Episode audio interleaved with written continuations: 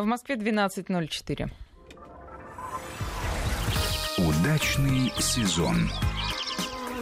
Все о загородной жизни.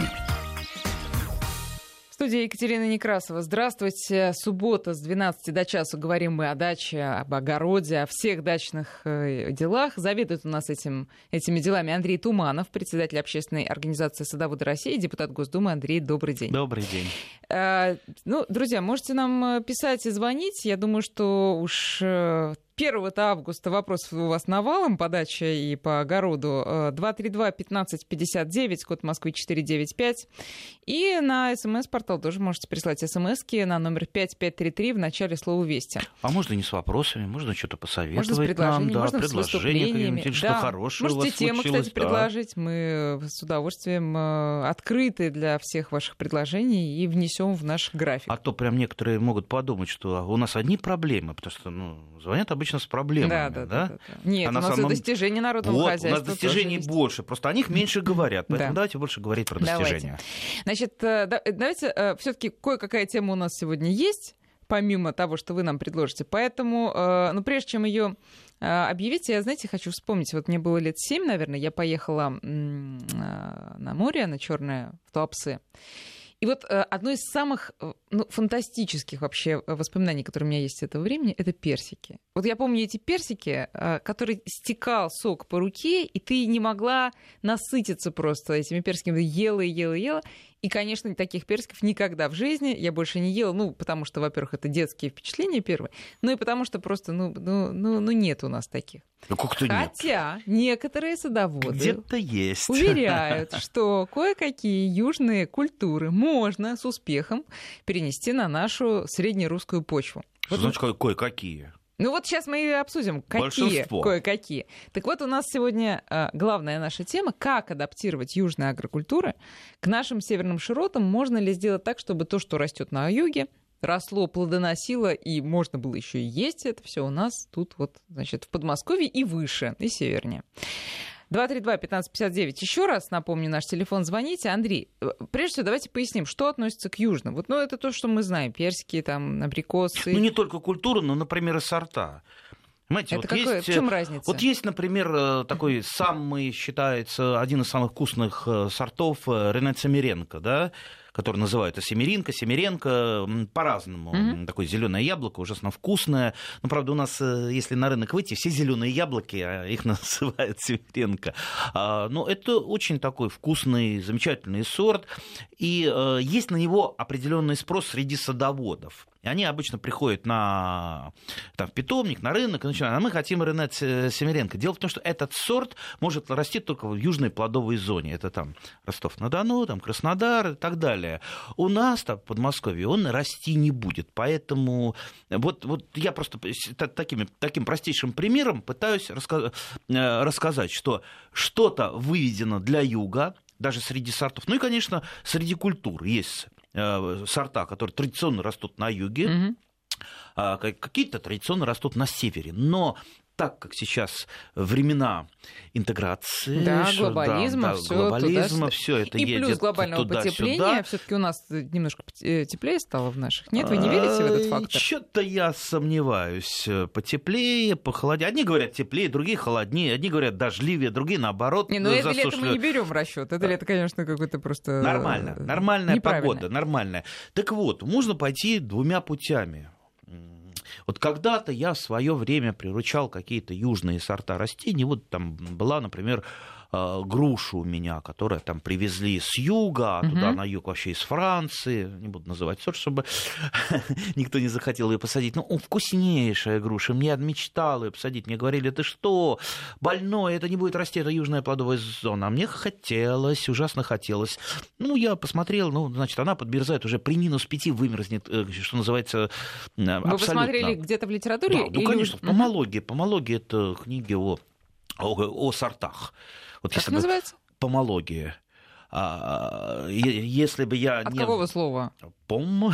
Яблоко по-французски, насколько я помню. Ну ладно, замнем. Логи — это наука. Это наука о яблоках переводится с латыни, но ясно, что не о яблоках, о сортах. Вот я всю жизнь мечтал как раз быть именно помологом, то есть изучать сорта, испытывать mm. их. Это жутко увлекательно, очень увлекательно. То есть меня мало интересует количество урожая, сколько разнообразие урожая, mm-hmm. качество, испытывать. Это, ну, вот Слушайте, давайте, давайте по, немножко подвесим историю про грушу, потому что у нас Нора на, на телефоне, а потом так. вернемся Главное обязательно. Главное не забыть про грушу. Помним. Нора, здравствуйте. Здрасте. Здрасте. Слушаем вас. У меня ощущение, что в этом году очень необычно себя повели растения. У меня очень крепкая была ива плакучая, кудрявая, такая, точно сорт, не знаю, как называется, но она...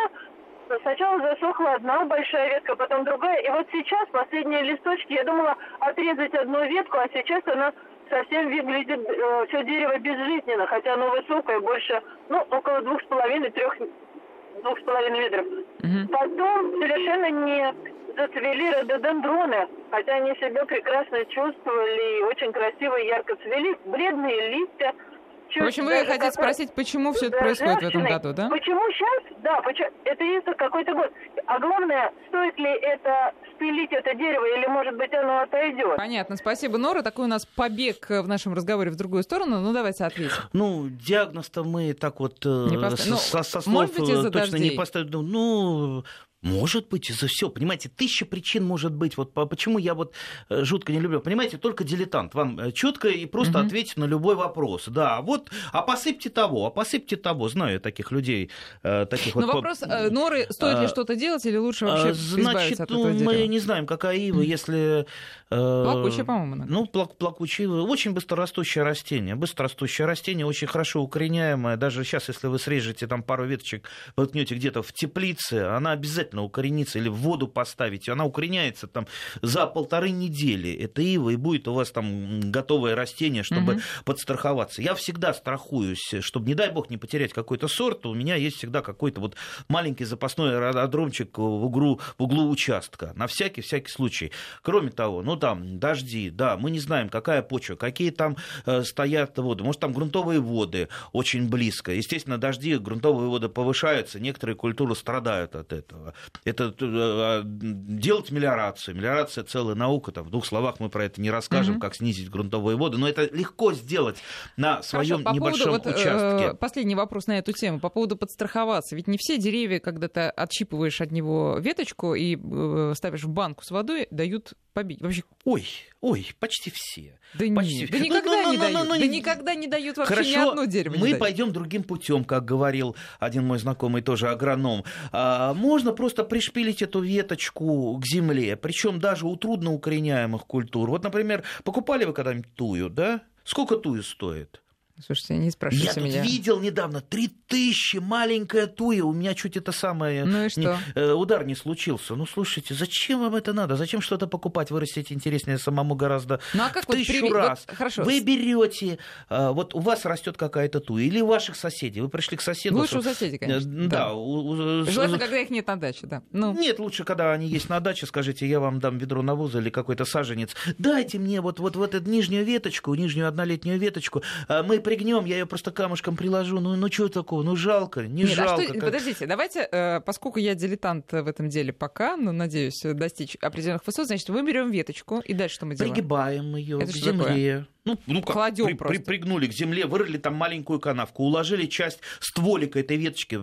Хорошо, если это однолетняя, однолетний прирост. Ну, может быть, и двухлетний, и трехлетний. Ну, дальше вы просто ее не пригнете. Угу. Все, вы уложили часть стволика, ну, сантиметров там двадцать в эту канавку, которую вырыли. И канавка неглубокая. Сверху засыпали землей, чтобы она не поднималась, потому что она пружинит назад. Приложили угу. какой-нибудь булыжник. Булыжников сейчас, кстати, в Москве очень много. Посмотрите, разрываются тротуары. Вчера я побывал. Большой бронный шел, ой, сколько там булыжников лежат, я вот сейчас вот поеду, попытаюсь за- за- загрузиться, булыжники очень-очень нужны на даче, такие красивые камни, но это уже другая тема. Так вот, все, у вас э, это растение, там девяносто девять процентов, даже самые трудноукореняемые культуры через три недели, уже, ну, через месяц укоренятся. А когда ее отпиливать от, от основного ствола? Весной, угу. весной.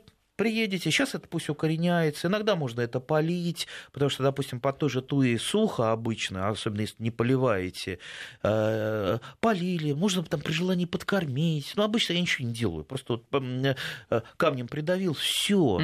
Вот эта туя у вас, э, гарантирую, не надо ничего платить, вот эти три тысячи рублей, которые вы бы отдали за эту тую в магазине, это у вас вырастет к следующему сезону, понимаете, сколько вы сэкономите денег. Мы берем из соседнего участка, выкапываем, сажаем, да, все да, в порядке. Да, да, да. Хорошо. Все. А... И также со всеми, практически с любыми растениями, даже с яблоней, даже с вишней, все это укоренить можно. Если вы, вам трудно пригнуть, иногда, знаете, это на прививке растет, никак не пригнешь. Можно, можно перенести почву туда, в крону, в крону.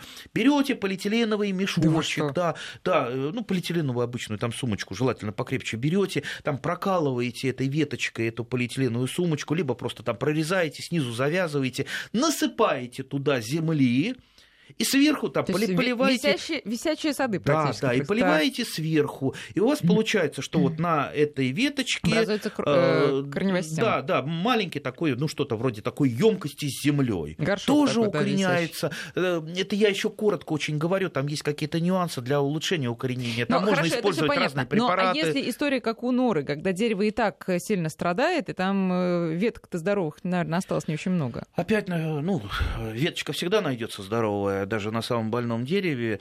Опять же, надо подумать, из-за чего началось усыхание. Вот иногда человек там грешит на все что угодно, иногда там на какие-то там кислотные дожди, а может быть, причина-то простая оказаться. Может быть, она спиливала какие-то крупные ветви. Спиливание крупных ветвей дилетантом, как правило, приводит к тому, что начинаются некрозы на коре, и вет... mm-hmm. отмирает кора выше и ниже спила, mm-hmm. а если выше и ниже еще ветви, они начинают усыхать. Их человек пилит, и вот этот вот mm, процесс, да, да, да. Точнее говоря, У... конечный, но уже тем более она, видите, сейчас дерева. Говорит, может быть, не ее спилить сейчас, сейчас можно вести только санитарную обрезку, то, что засохло, но спиливать, особенно спиливать ветви, которые живые, сейчас нельзя, это делается весной, весной. А, а почему сейчас нельзя?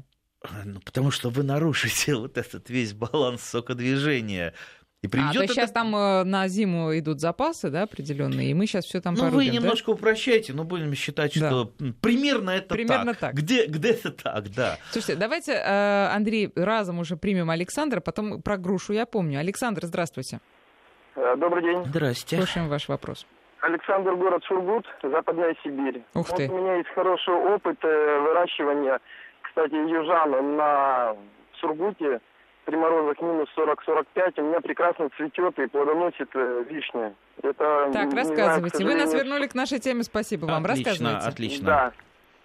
Да, то есть, и вот когда говорят, что южане живут на севере, даже вот Подмосковье, там, где все прекрасно растет, главное немножко труда. Правильно создать условия для выращивание сложных культур и прекрасно плодоносит, может быть, небольшой урожай, там полтора-два килограмма за сезон. Ну, есть, конечно, проблемы, как тяжелые, тяжелое лето, когда древесина не вызревает, немножко падает урожайность. Ну, а так прекрасно вишня растет даже в Сургуте. Ну, а О. какие вы усилия-то при, прикладываете для этого? Ну, прежде всего, это не, не формирование до уровня сугробов, то есть до полтора-два метра, чтобы уровень снега закрывал цветочные почки, чтобы они не подмерзали. Ну и по весне, чтобы не вымокало, то есть вовремя убирать этот снег, и прекрасно не выпревает древесина, не вызревает ягода. Вот а сейчас уже сорт? Сегодня первый вещь. Сорт какой? К сожалению, не могу сказать, что за сорт. Это родственники привозили с Урала какой-то села э, сорт вишни. Вот, к сожалению, не знаю, что за сорт. Вишня, ну, относительно небольшая, но тем не менее. Это не войлочная, не песчаная вишня, а именно mm-hmm. классическая mm-hmm. вишня. Ну, кушать вам это не мешает, я думаю, незнание сорта. Хорошо. Хорошо, спасибо. Очень спасибо, при- приятно иметь дело с профессионалом. Видно, что там человек прекрасно знает тему вызревания, да. да, древесины, да. Так, теперь давайте, знаете что, сейчас давайте про вишню уже окучим, окучим вишню, потом вернемся к груше. Значит, в Сургуте и в Москве одинаковые усилия приходят приходится прикладывать к вишне? Или тут уж там, нет, в Подмосковье не надо так под, трепетать? В Подмосковье меньше усилий прикладывается. Ну, правда, у, ну, всякие разные усилия. Например, в Подмосковье, ну и в других, во многих регионах страны приходится спасать вишню от такой болезни, как манилиоз или манилиальный ожог. Это грибная болезнь. Ну, вот усыхание ветвей mm-hmm. массовые после цветения. Это вот и есть он. Последние лет семь это заболевание так распространилось, что там, где не ведут профилактические какие-то меры борьбы с манилиозом, там просто вишневые сады сгорают. Mm. А дилетанты, как правило, говорят, а, это, это кислотные дожди или там выбросы с предприятий. Нет, нет, это как раз та самая болезнь, э, очень неприятная. Ну, простейшие меры профилактики – это, во-первых, нормальная фитосанитарная обстановка на участке. Что это сложное слово? Фитосанитарная обстановка. Да, я помню, еще по прошлой программе, да. Вот, встаете, умываетесь, чистите зубы, да. И к и, дереву. Да, нет, я имею в виду, вы встаете, умываетесь, вы же ведете профилактику да. над собой. То есть вы не ходите грязный, чумазый. Ну, я говорю, э, да, да, да, умылся моете. И дерево да. умывать, чистить. И дерево должно да. быть такое же. А, то есть вы, по крайней мере, убираете вот эти усыхающие постоянно веточки, постоянно вырезаете. Как говорится, зимой, летом, весной, осенью не должно быть ни одной усыхающей ветви угу. на вашей вишне. Все это сжигаете, сжигаете. Ну, желательно так, что пожарный инспектор не оштрафовал, потому что открытый огонь на даче запрещен. В мангале сжигайте, вот. Еще вкус вишни будет у вашего шашлыка. И желательно, чтобы это же делали ваши соседи, угу. потому что если вы делаете, ваш сосед это не делает. Бессмысленно. Да, у меня да. такая же история, у меня там у соседки далеко-далеко такая умирающая, много лет вишня вся в манилиозе, и вот чем ближе туда к ней мои вишни, тем, несмотря на все мои усилия, они более болеют, и мне никак вот не, не удается уговорить ее спилить, к чертовой, извините, бабушке, я бы дал другое что-то. Вот у меня, у другой соседки была груша, которая болела паршой. Несмотря на то, что у меня устойчивые к парше груши, все равно относительно устойчивые были, все равно подзаражались от нее. Я предложил вариант. Давайте разменяемся на такой вариант. Вы все равно груш не видите, да, потому что они там сгорают от парши, все это валяется, противно. Я вам привью это устойчивым сортом. И вы будете всегда при грушах, и на меня лететь вся эта гадость не будет. Вот мы согласились, все. Она лет пятнадцать собирала. Слушайте, какую вы работу проводите с, мест, с местным населением? Удивительно. Это, но, это, но это, это соседи, это как... а не местное население. Я понимаю, но это в рамках ухода за собственным садом приходится еще а как же? Ну, ну, ну, по и... периферии работать. Это коммунальная квартира, дачное товарищество. Там надо себя вести как Слушайте, коммунальная давайте, квартира. Давайте про вишню. Значит, вот Александр нам сказал, что зимой там снег должен быть где-то. Вот это поясните, пожалуйста. Выше уровня снега все вы вымерзает в Сургуте, ну, как говорится, вчистую вишня будет вымерзать. Поэтому, если снегом укрыт, вообще снег – это наше богатство, это белое золото.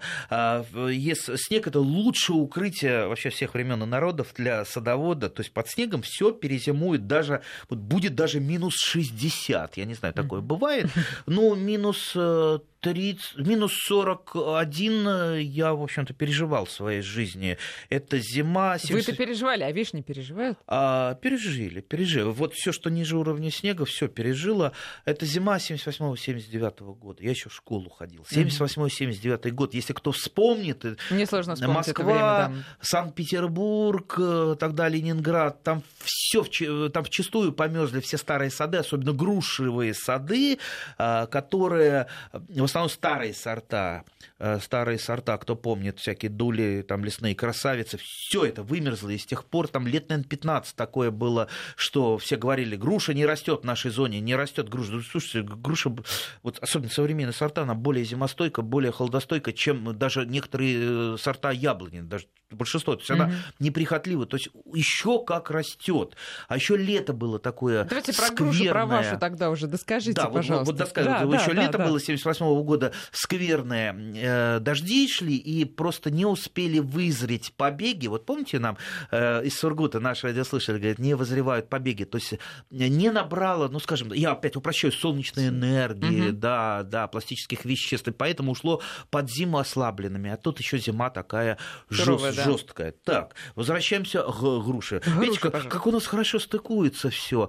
Э, ниже уровня снега нужно эту юр, южную культуру как-то сделать, ну, представьте, груша, а как она окажется у нас ниже уровня снега? Ее надо пригнуть. Идите, пригните дерево груши. Ну, ее можно, например, грушу сделать кустарником, не деревом. привив на суперкарликовые подвои. Самый известный суперкарликовый подвой – это обычная черноплодка или арония. То есть она еще не просто суперкарликовый подвой, он еще и гибкий подвой. То Сейчас есть... у меня мозг взорвется, Андрей. Значит, давайте, давайте так, давайте по порядку. По порядку. Берем черноплодку. Черноплодную рябину. Да. Берем э, грушу, грушу в виде чего? Череночек прививаем, Череночек. Да, учитесь прививать, это очень легко. Полчаса учитесь и всю жизнь радуетесь, потому что прививать это очень легко. Ну, многих останавливает... Ну, как, как, как? Э, ну, как? Да, ножом, обычная там, там капулировка или в расщеп. Э, ну... Трудно рассказать, это надо показать. У меня по весне много лекций на эту, по этому поводу, поэтому следите, как говорится, за рекламой, придете, научитесь. Тем более у меня четырехчасовая обычно лекция, там первые полчаса учимся прививать, потом э, рассказываем разные нюансы. Потом собираем урожай. Да. Так, а, хорошо, так значит, вот, ну, на, прививаем. Прививаем, да. Получается, очень прививается хорошо. Практически у меня там стопроцентная приживаемость, ну, если человек неумелый, может быть, там девяносто процентов приживаемость. Получается такая некая кустарниковая груша. То есть, mm-hmm. вот, не, ну, чуть выше, чем черная смородина. Да. Mm-hmm. Не надо никуда лезть, она маленькая, правда, много нюансов. А, вот это, вот, а урожай будет небольшой зато. Вед... Но будет. Ведра вам хватит но с кустика. Будет. С кустика ведра хватит. Извините, э, ну, ну будет вам пять ведер на большую грушу. У меня, правда, больше гораздо. Ну, на грушу-то еще не залезете. Будете ее трясти, они будут падать, биться плоды. Там надо грушку по грушке снимать, это тяжело. Я вот г- говорю все время, каждый год там соседям, друзьям, приезжайте ко мне за грушами. Нет, ты нам набери э, и привези. Набери. Я говорю, как дурак, я буду вот этой палкой-снималкой целый день снимать, у меня потом груши перед глазами всю ночь, а вы вам привези. Ну, приезжайте, набирайте. Какого у вас роста груша ваша? Ну, вот одна груша у меня высокорослая, это классика жанра Чижовская, э, самая распространенная. Сколько? Ну, сколько? Я, я вообще снижаю у нее крону, но несмотря на то, что я снижаю крону, э, все равно, ну, метр ну, три с половиной mm-hmm. она высотой. То есть все равно там нужна стремяночка. стремяночка, либо это самая грушеплодоснималка. И, кстати, вот по поводу высокорослых и невысокорослых, я вот давно я с деревьев не падал, практически никогда. Вот тут вот этой весной все-таки нога у меня поехала на памху, который на, правда, на яблоне. И угу. я так... Хорошо, я до земли... Упал. Не упал, я до земли не долетел, я зацепился штанами за крупную ветвь, но спиной очень сильно стукнулся о ветку. А если бы это было все карликовое, не надо было никуда лезть. Так, никто хорошо. Бы травмы... Так вот те самые груши французские, о которых вы начали рассказ в начале программы, вот, это я... они и есть? Да, что значит они и есть? Я, я, я, привил... Да, ну да, я привил, привил на черноплодку. Да. Ну, только их у меня была целая коллекция. Когда-то я очень увлекался испытанием груши. У меня было там на... Там на... пяти квадратных метров, там пятьдесят четыре сорта э, вот этих э, г- груш, растений. Э, то есть они маленькие, они были там в виде веточек, э, mm-hmm. и главное это сорта испытания. Так вот, э, э, гиб- гибкий стволик, там, правда, есть нюанс, он очень, вот место прививки очень ломкое, если вы его начнете нагибать, сразу же сломается. Поэтому там устанавливается шина на прививке, чтобы это не сломалось. Шина, как вот, ну, знаете, на переломной да, кости. А, а вот сам стволик черноплодки, на плотке он сгибается хорошо. Вот главное нагрузку не давать на место прививки, и вы можете эту грушу пригнуть, пригнуть, чем-то приложить ее там досочками, либо привязать колышком. И да. каждую зиму мы ее нагибаем. Да, мы ее пригибаем. Или, например, вот сейчас я выращиваю какие-то сорта южной черешни. Я, кстати, все-таки советую, советую, мы сейчас к этому придем, э, сажать ранированные сорта, а многие южные культуры именно пришли к нам, то есть выведены сорта осеверенные. Но если все-таки вы хотите побыть оригинал? Испытателем, да, да оригинатором, то вот э, пригиба, выращивать можно, например, как я на вишне выращиваю вот эти южные сорта черешни. Они вообще смотрят в сторону, в бок у меня. Угу. Они на боковых ветвях, и поэтому ее пригнуть там вообще никаких усилий не надо. Там, что называется, чуть-чуть рукой прислонил к земле, там приложил кирпичом либо палкой, все, оказывается, это все под снегом. Если уж совсем там такие хранцы гуцузские, что называется, сорта, которые не переносят морозы или совсем уж южные, то я их сверху листьями засыпаю, а потом снежок выпал, и все прекрасно засыпано, все зимует. Но это, видите, мы очень так коротки, потому что время у нас нету, мы не научная передача, мы скорее такая популяризаторская. Так оно, оно мы даем направление, мы даем направление, да. Мы пытаемся заинтересовать людей, а дальше читайте книги, читайте журналы, смотрите интернет, все это написано, о чем я говорю, причем это написано. Ну, просто вот на порядок больше. Ну, я надеюсь, все-таки помимо журналов и интернета мы тоже много полезного рассказываем нашим слушателям. Друзья, звоните нам по телефону два три два пятнадцать пятьдесят девять. Просим прощения у тех, кто, кого мы не вывели, просто потому что не можем остановиться. Ой, порой остановиться трудно. Все вот. Это так интересно. Да, очень интересно. Звоните э, или пишите на наш смс-портал пять пять три три в начале слова «Вести». И мы по- продолжим разговор с Андреем Тумановым сразу после выпуска новостей. Напомню, у нас сегодня основная тема — это как адаптировать южные э, виды растений плодоносных, прежде всего, к нашим северным широтам. Можете делиться и своим опытом, и задавать нам свои вопросы. А сейчас новости. двенадцать тридцать три в Москве. Мы продолжаем вместе с Андреем, э, Андреем Тумановым, председателем общественной организации «Садоводы России», э, говорить о, на сей раз о том, как южные э, виды растений плодовых перенести к нам сюда поближе, посевернее. У нас много уже вопросов на наш смс-портал. Давайте будем э, сейчас их читать. Так. Во-первых, Андрей, э, спрашивает Александр из Москвы. Подскажите сорт груши с крупными плодами для выращивания на востоке Подмосковья? Если уж про грушу мы. Да любой современный сорт выбирайте. Они все с крупными, ну, большинство с крупными плодами, там, за исключением там, дюймовочки, еще некоторых сортов. Ну, та же Чижовская, ну, самая такая, она самая неприхотливая, если, самая распространенная. Если все э, следовать всем вашим советам и заветам, о которых мы говорили перед новостями, то любой сорт южный может у нас тут прирасти? Или... Нет, нет, мы сейчас говорим не о южном сорте.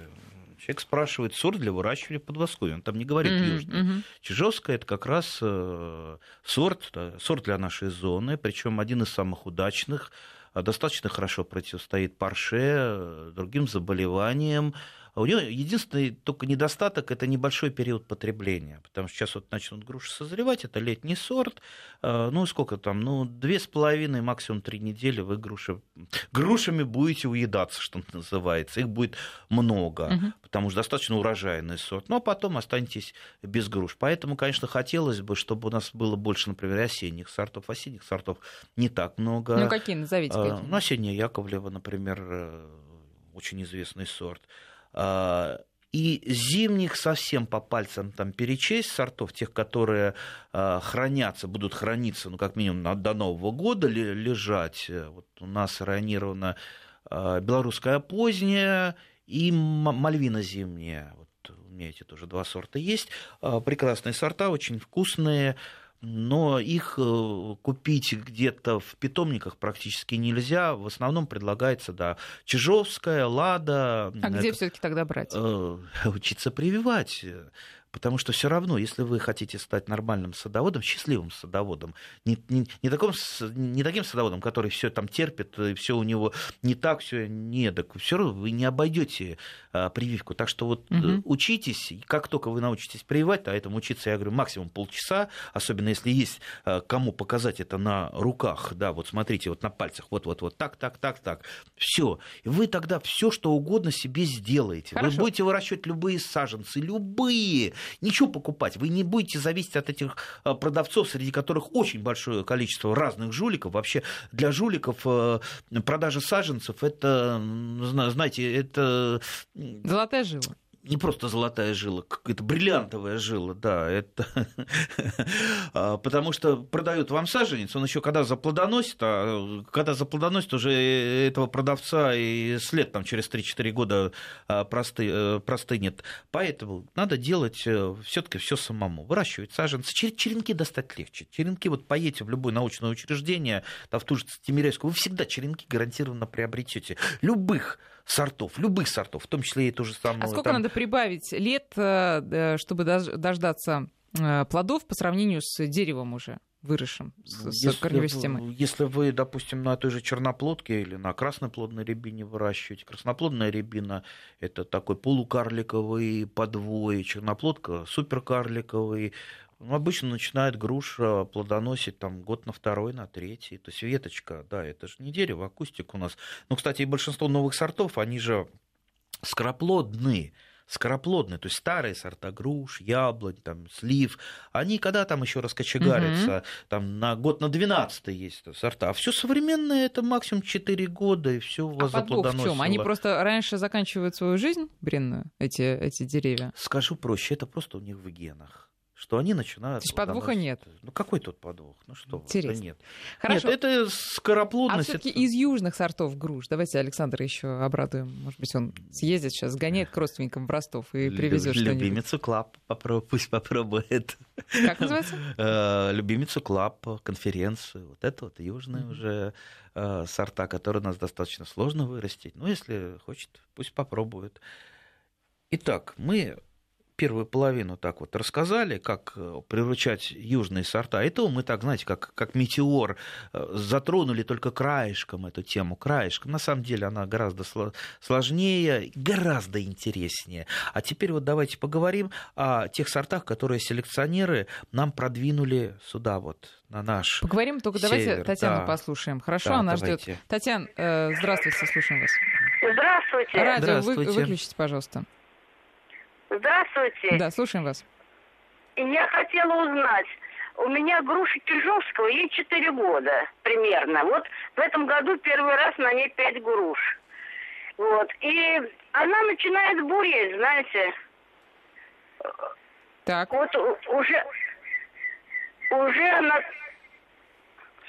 Она была такая...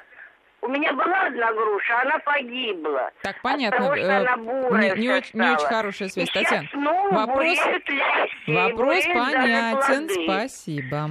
Ну, я думаю, пока давайте не паниковать, потому что у большинства сортов груш вот это покраснение и побурение листьев, оно... это генетически заложено, это для них нормально. Вот обратите внимание, почти все сорта груш, они там поближе к осени, а иногда во второй половине лета меняют именно на красный цвет. Вот все-таки я надеюсь, это... Связ... Все пока в порядке вещей, да? Ну, не мы, мы не видели больного, угу. мы не знаем, насколько больной он или здоровый. Но, в принципе, по покраснению или побурению листьев для груши это... ничего страшного в этом нет, это никакая а не, не болезнь. Когда надо уже переживать начинать? Ну, надо, во-первых, следить за грушей, смотреть, что там, какие-то ну, пят... превентивное, пятни... может быть, пятнистости. Опрыскать чем-нибудь. Не надо опрыскивать, не зная, не зная вообще что. Угу. Не, не опрыскивать просто так или превентивно. Надо заниматься профилактикой, во-первых. Покупать... Вот первое профилактическое средство – это купить э, саженец в нормальном э, питомнике. Угу.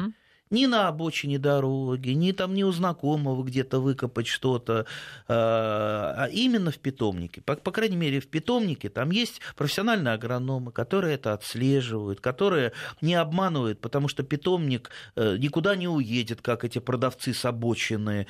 Поэтому вот начинайте с этого, угу. начинайте с покупки нормального посадочного материала. Или если вы никому не доверяете, то учитесь прививать, там, покупайте черенки, либо меняйтесь с кем-то с черенками. Вот у вас будут нормальные, здоровые растения. Понимаете, современный сорт той же груши, он же сам противостоит большинству заболеваний. Вот той же, той же парше, также по яблони, также по другим сортам. Поэтому я за то, чтобы все-таки современное приносить на свои участки, а не старое, там, выкопанное откуда-то непонятно, больное, несчастное, с которым вы будете мучиться долгие-долгие годы. Еще у нас Татьяна одна на связи. Татьяна, здравствуйте. Здравствуйте. Здравствуйте. Ваш вопрос. А, вы знаете, что вот я хочу просто посоветоваться с вашим гостем. У меня груша Лада очень давно куплена. Это очень интересный вопрос, потому что десять лет она молчала, не цвела, ничего. Но я за ней наблюдала. Потом вдруг маленькие цветочки появились, она вся раскустилась, разветвилась, и я не знаю, что с ней делать. Понимаете, очень мало у нее этих было цветочков, и так не дождалась я ничего, ни плодов, никак.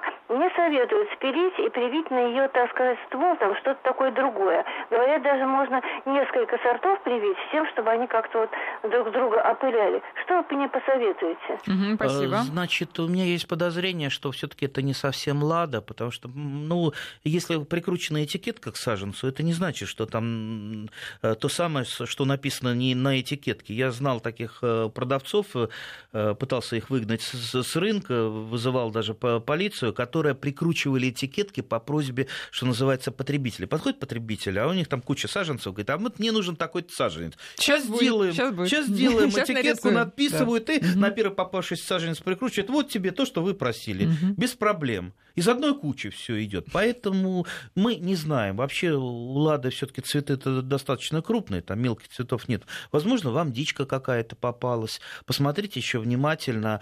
У дикой груши есть некая околюченность. То есть у нее некоторые побеги заканчиваются таким острием. То есть это первый признак, скажем так, дикости растения. Ну, а если все-таки привить это очень культурное легко. Дерево. Да. Ну, понимаете, если какие-то проблемы с вашим деревом есть. Восемь лет мучиться. Зачем? Ну и вот не заплодоносило. Жалко птичку-то. Жалко.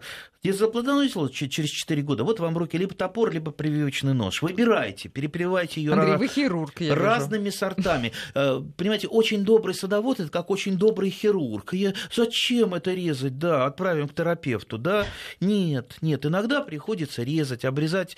Нельзя быть таким добреньким, что я не отрежу эту веточку, потому что Хорошо. Будет там лишняя ягодка. Лишняя ягодка будет, а все-все поразится болезнями, потому что загущение это ведет к болезням, и к другим, к затенению, и будет мелкое, и невкусное, и больное. Понятно. Вот еще вопрос на СМС-портал наш из Москвы. Яблони больше двадцати лет, стоит ли ее лечить, или она уже старая? Она болеет, но плодоносит хорошо. Чем она болеет-то? Мы же не знаем, чем она болеет. Паршой болеет, либо там кора у нее отстает от Если разных паршой, например, причин. Что? А что паршу? Применяйте профилактические опрыскивания, вообще профилактические меры, как-то сбор падалицы, мумифицированных плодов и ранневесеннее опрыскивание по зеленому конусу и после цветения препаратами против грибных болезней. Называются они фунгициды. Самая известная у нас бордоская смесь. Можете что-то другое применить. Главное, разрешено для нас, для любителей. И, будет, и будете вот так вот стараться, старательно эти меры делать. А можете просто купить сорт иммунный к парше, угу. и будет вам счастье. Продолжим мы после новостей. два три два пятнадцать пятьдесят девять, друзья, наш телефон. Можете звонить, задавать свои вопросы и делиться своим успешным опытом.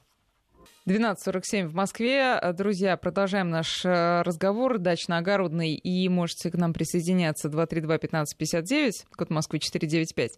Но, Андрей, давайте все-таки про те сорта, которые... Сорта и культуры, которые могут расти у нас на севере. Да. Или мы да. не север, средняя полоса. Средняя да? полоса и выше, ну, и да, и север. Да. Могут расти, потому что сейчас для каждой зоны... Когда... Вот а такие... тех сортах, с которыми не надо мучиться. И которые доставят вам много-много радости. Нет, мы не мучаемся, мы занимаемся испытаниями. Мы творим, да. да. Сор- сортоиспытаниями, культуроиспытаниями. И вот если мы что-то южное выращиваем, мы выращиваем это даже не ради самих плодов, а ради интереса, ради того, чтобы добиться результата. И вот эти вложения... То есть вырастет можно все абсолютно.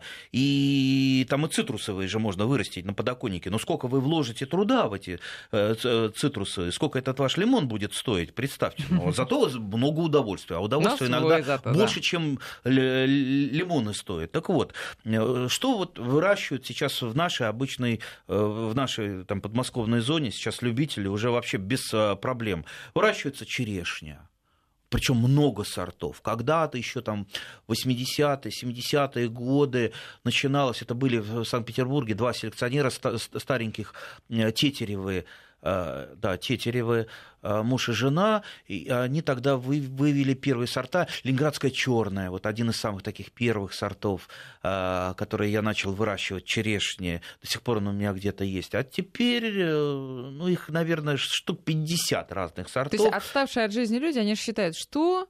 Черешня в Москве, то что? Хы, отставшие. Просто, просто э, помнит еще вот старые времена, да? Когда... Более того, я вам скажу, начинающие садоводы, иногда они с правильного места начали. Вот как-то вот беседуем мы там, опытные садоводы, какой-то там начинающий, говорит, ну я вот выращиваю абрикосы у себя вовсю, мне этих абрикосов девать некуда. На что ему там именитый садовод? Какие абрикосы у нас в Московской области? У нас это не растет. Как у меня растет? Mm-hmm. Я вообще что-то не понимаю, случайно вырастил. Начали разбираться, что просто этот вот старый садовод, ну, немножко упустил, он немножко там двадцать лет, там, двадцать лет назад остался, а абрикосов там тоже несколько десятков сортов, которые можно выращивать как сливы, как сливы вообще без проблем. Привая, кстати, их на сливы, слива прекрасный подвой для абрикосов, можно вообще просто веточку на сливе иметь, абрикосовый, будет у вас счастье абрикосовое, множество сортов, вот я, я что выращиваю так вот на скидку, тут тоже абрикос монастырский, у меня всегда, ну, ведро,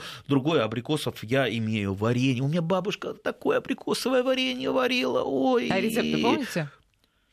Нет. Я, кстати, по старым рецептам никогда уже не варю варенье. Чтобы варить варенье, там нормально, это там два часа надо, я делаю пятиминутки. То есть раньше не было морозильников. Сейчас в морозилке все можно наморозить, сварить пятиминутки, и два часа не надо тратить, и витамины все останутся, угу. и сахара поменьше. Так угу. что я тоже уже немножко продвинулся. Не работаю по бабушкиному. Вот борщ, я мечтаю научиться по бабушкиному рецепту, да, украинский настоящий борщ. Ой, вкусный. Так, отвлекаемся от темы. Да. Да. А, так вот, значит, видите, то есть появились сорта абрикосов, черешни, винограда, много сортов. Вот, например, только что мы говорили, есть такой очень известный сорт «Московский устойчивый». Ну, если он московский устойчивый, значит, где он устойчив больше всего? Да. Просто так не назову. В Москве и в давайте, области. Давайте да. Александра послушаем, потом вернемся к винограду. Александр, здравствуйте. День вам добрый.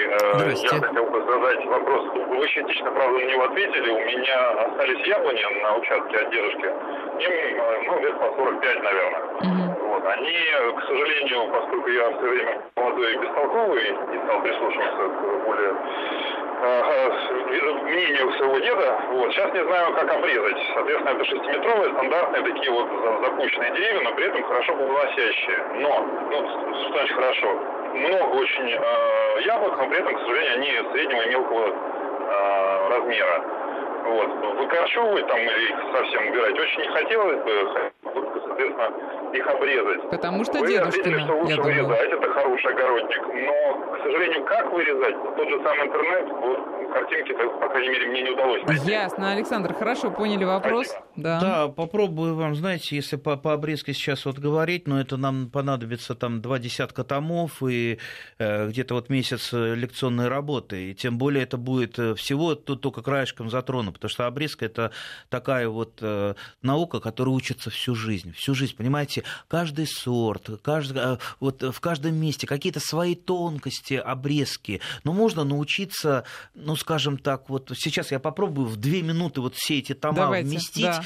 А, вот, э, вот вы должны обрезать лишнее. То есть это я сейчас говорю словами моего прадеда, он был известный садовод в Шаховском районе, такой крестьянин, э, и э, садовод. Так вот, лишнее. Что на дереве лишнее? Загущающее. Что загущает? Это, как правило, ветка, которая не освещается в течение, там, допустим, большего времени, времени в день солнцем. Если она внутри кроны, нужна она растению? Не нужна, потому угу. что она этакий нахлебник. И начните, если вы начали обрезки учиться не с крупных ветвей, то есть основной ваш инструмент начинающего – это секатор. То есть это однолетние, двухлетние веточки. Вы, выращ... вы вырезаете лишние. Помните о том, что еще... Значит, есть вот высокая пробудимость у почек, когда дерево загущается. Есть низкая пробудимость почек, когда они становятся длинные, такие... Да. Там укорачивающая обрезка. Вот два основных типа. Укорачивающая и прореживающая. Вот начните с этого. Чаще всего, конечно, это укорачивающая обрезка. А вот, например, на алыче, который мы еще... Хотел я поговорить прежде всего об алыче, но не успеваем. Там в основном идет укорачивающая, потому что алыча прекрасно растет у нас. Алыча гибридная. Ну ладно, мы следующую передачу посвятим хорошо, ей. Хорошо. Алыче — это вот культура, которая, вот, которая революцию сделает на вашем участке. Вы будете Почему? счастливы, Почему? потому что она вкусная, ее много, она красивая. Она красивая во время цветения, во время плодоношения. А как ее любят дети. А как я вот сейчас приеду на дачу, я ей наемся, знаете, сколько? И, и наберу столько, целый багажник. И я буду развозить по моим соседям и знакомым, и все будут меня благодарить за это. Ну ладно, мы об этой культуре. Запомните, алыча гибридная, алыча гибридная растет великолепно у нас и дарит очень-очень много Давайте радости. Давайте еще к винограду вернемся, о чем вы хотели поговорить. Да, видите, мы везде вот не да, хватает ну, ну, времени, ну. чуть-чуть везде не договорим, потому что так это интересно. Значит, заканчивая про обрезку, да, почитайте и помните о том, что, вот как говорил мой прадед, правильно обрезанное дерево должно быть красивым. Красивым, не обязательно симметричным, оно может быть не асимметричным, mm-hmm. но красивым. Вот, вот начните с этого, но очень осторожно. К винограду. Десятки сортов винограда ранированы в той же Московской области. Ну и не только в Московской области, и под Архангельском, и в Северодвинске я видел, как люди выращивают виноград, и на Сахалине, и где только я этого не видел. Андрей, есть... меня удивил перед программой, что, оказывается, в, даже в Подмосковье можно вырастить не вот этот маленький размером... Что там, значит с, даже? С, что с, что это за слова «даже»? Да. Лю- любой а виноград. Вполне себе виноград, сладкий и, и крупный. Конечно, но тот же вот сорт, вот Алёшенькин сорт, прекрасный сорт, очень вкусный, вот, вот он такой вот крупный. Какой это? Какого да. такого Алёшеньки этот сорт? Алёшенькин. Вот я и спрашиваю, что это за... название сорта. Не знаю, не буду врать, может быть, там... в честь кого-то, в честь uh-huh. сына назвал селекционер. Uh-huh. Ну и много-много-много других сортов. Там Московский устойчивый я очень люблю, там Илья Муромец. Я просто боюсь называть сорта, потому что люди кинутся покупать их, а может быть для вас будет какой-то другой сорт, или в ассортименте будут другие сорта. Вот не надо слушать те сорта, которые я называю. Вы приезжаете в питомник, питомник опять никуда больше, только в питомник. Скажите, что у вас есть из винограда?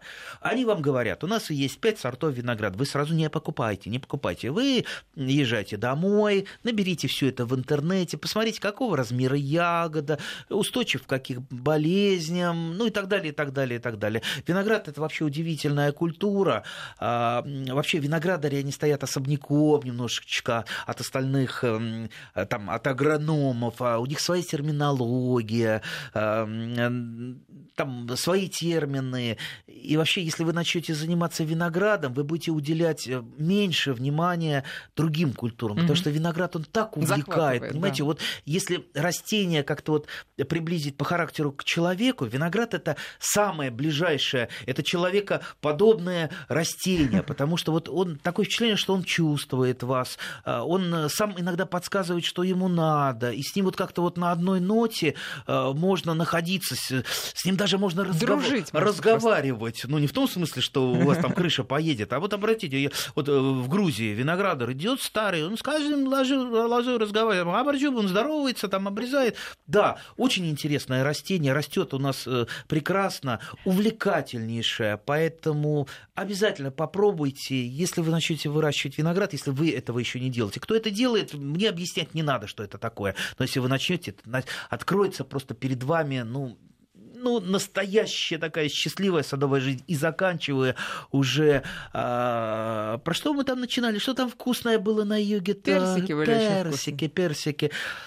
Есть у меня в тайном уголочке сада несколько веточек персиковых. Персиковых, да. Тоже это не мои, то есть не, не я селекционер, это э, есть такой там, Владимир Иванович Сусов, он раньше, сейчас он на пенсии, работал он в, в Мичуринском саду, вот это он мне дал несколько череночков, так вот периодически подмерзает, периодически что-то, э, но понимаете, я это еще старый, что называется, номерной образец, я думаю, через несколько лет пройдет, может быть, года три-четыре, потому что вот доходят до меня сведения, что у кого-то уже более-менее и абрикосики вкусные, и не вымерзает, так что лет через пять будут у нас абрикосы, будут, будут. А персики? Абрикосы? Ой, персики, персики, персики, персики. Да, да, это я уже сбиваюсь на абрикосы. Угу. Будут. Абрикосы уже есть, а персики будут. Стойкие? Да, хорошие, вкусные. И выйдите в свой подмосковный сад, сорвете настоящий такой южный персик, надкусите его, а он течет этот сладкий. Слушайте, вкусный дай сок. Дай бог здоровья коллекционерам, коллекционер, селекционерам, которые да, да, да. Да, радуют а, нас. А я сейчас вот на машину и мчусь есть алычу.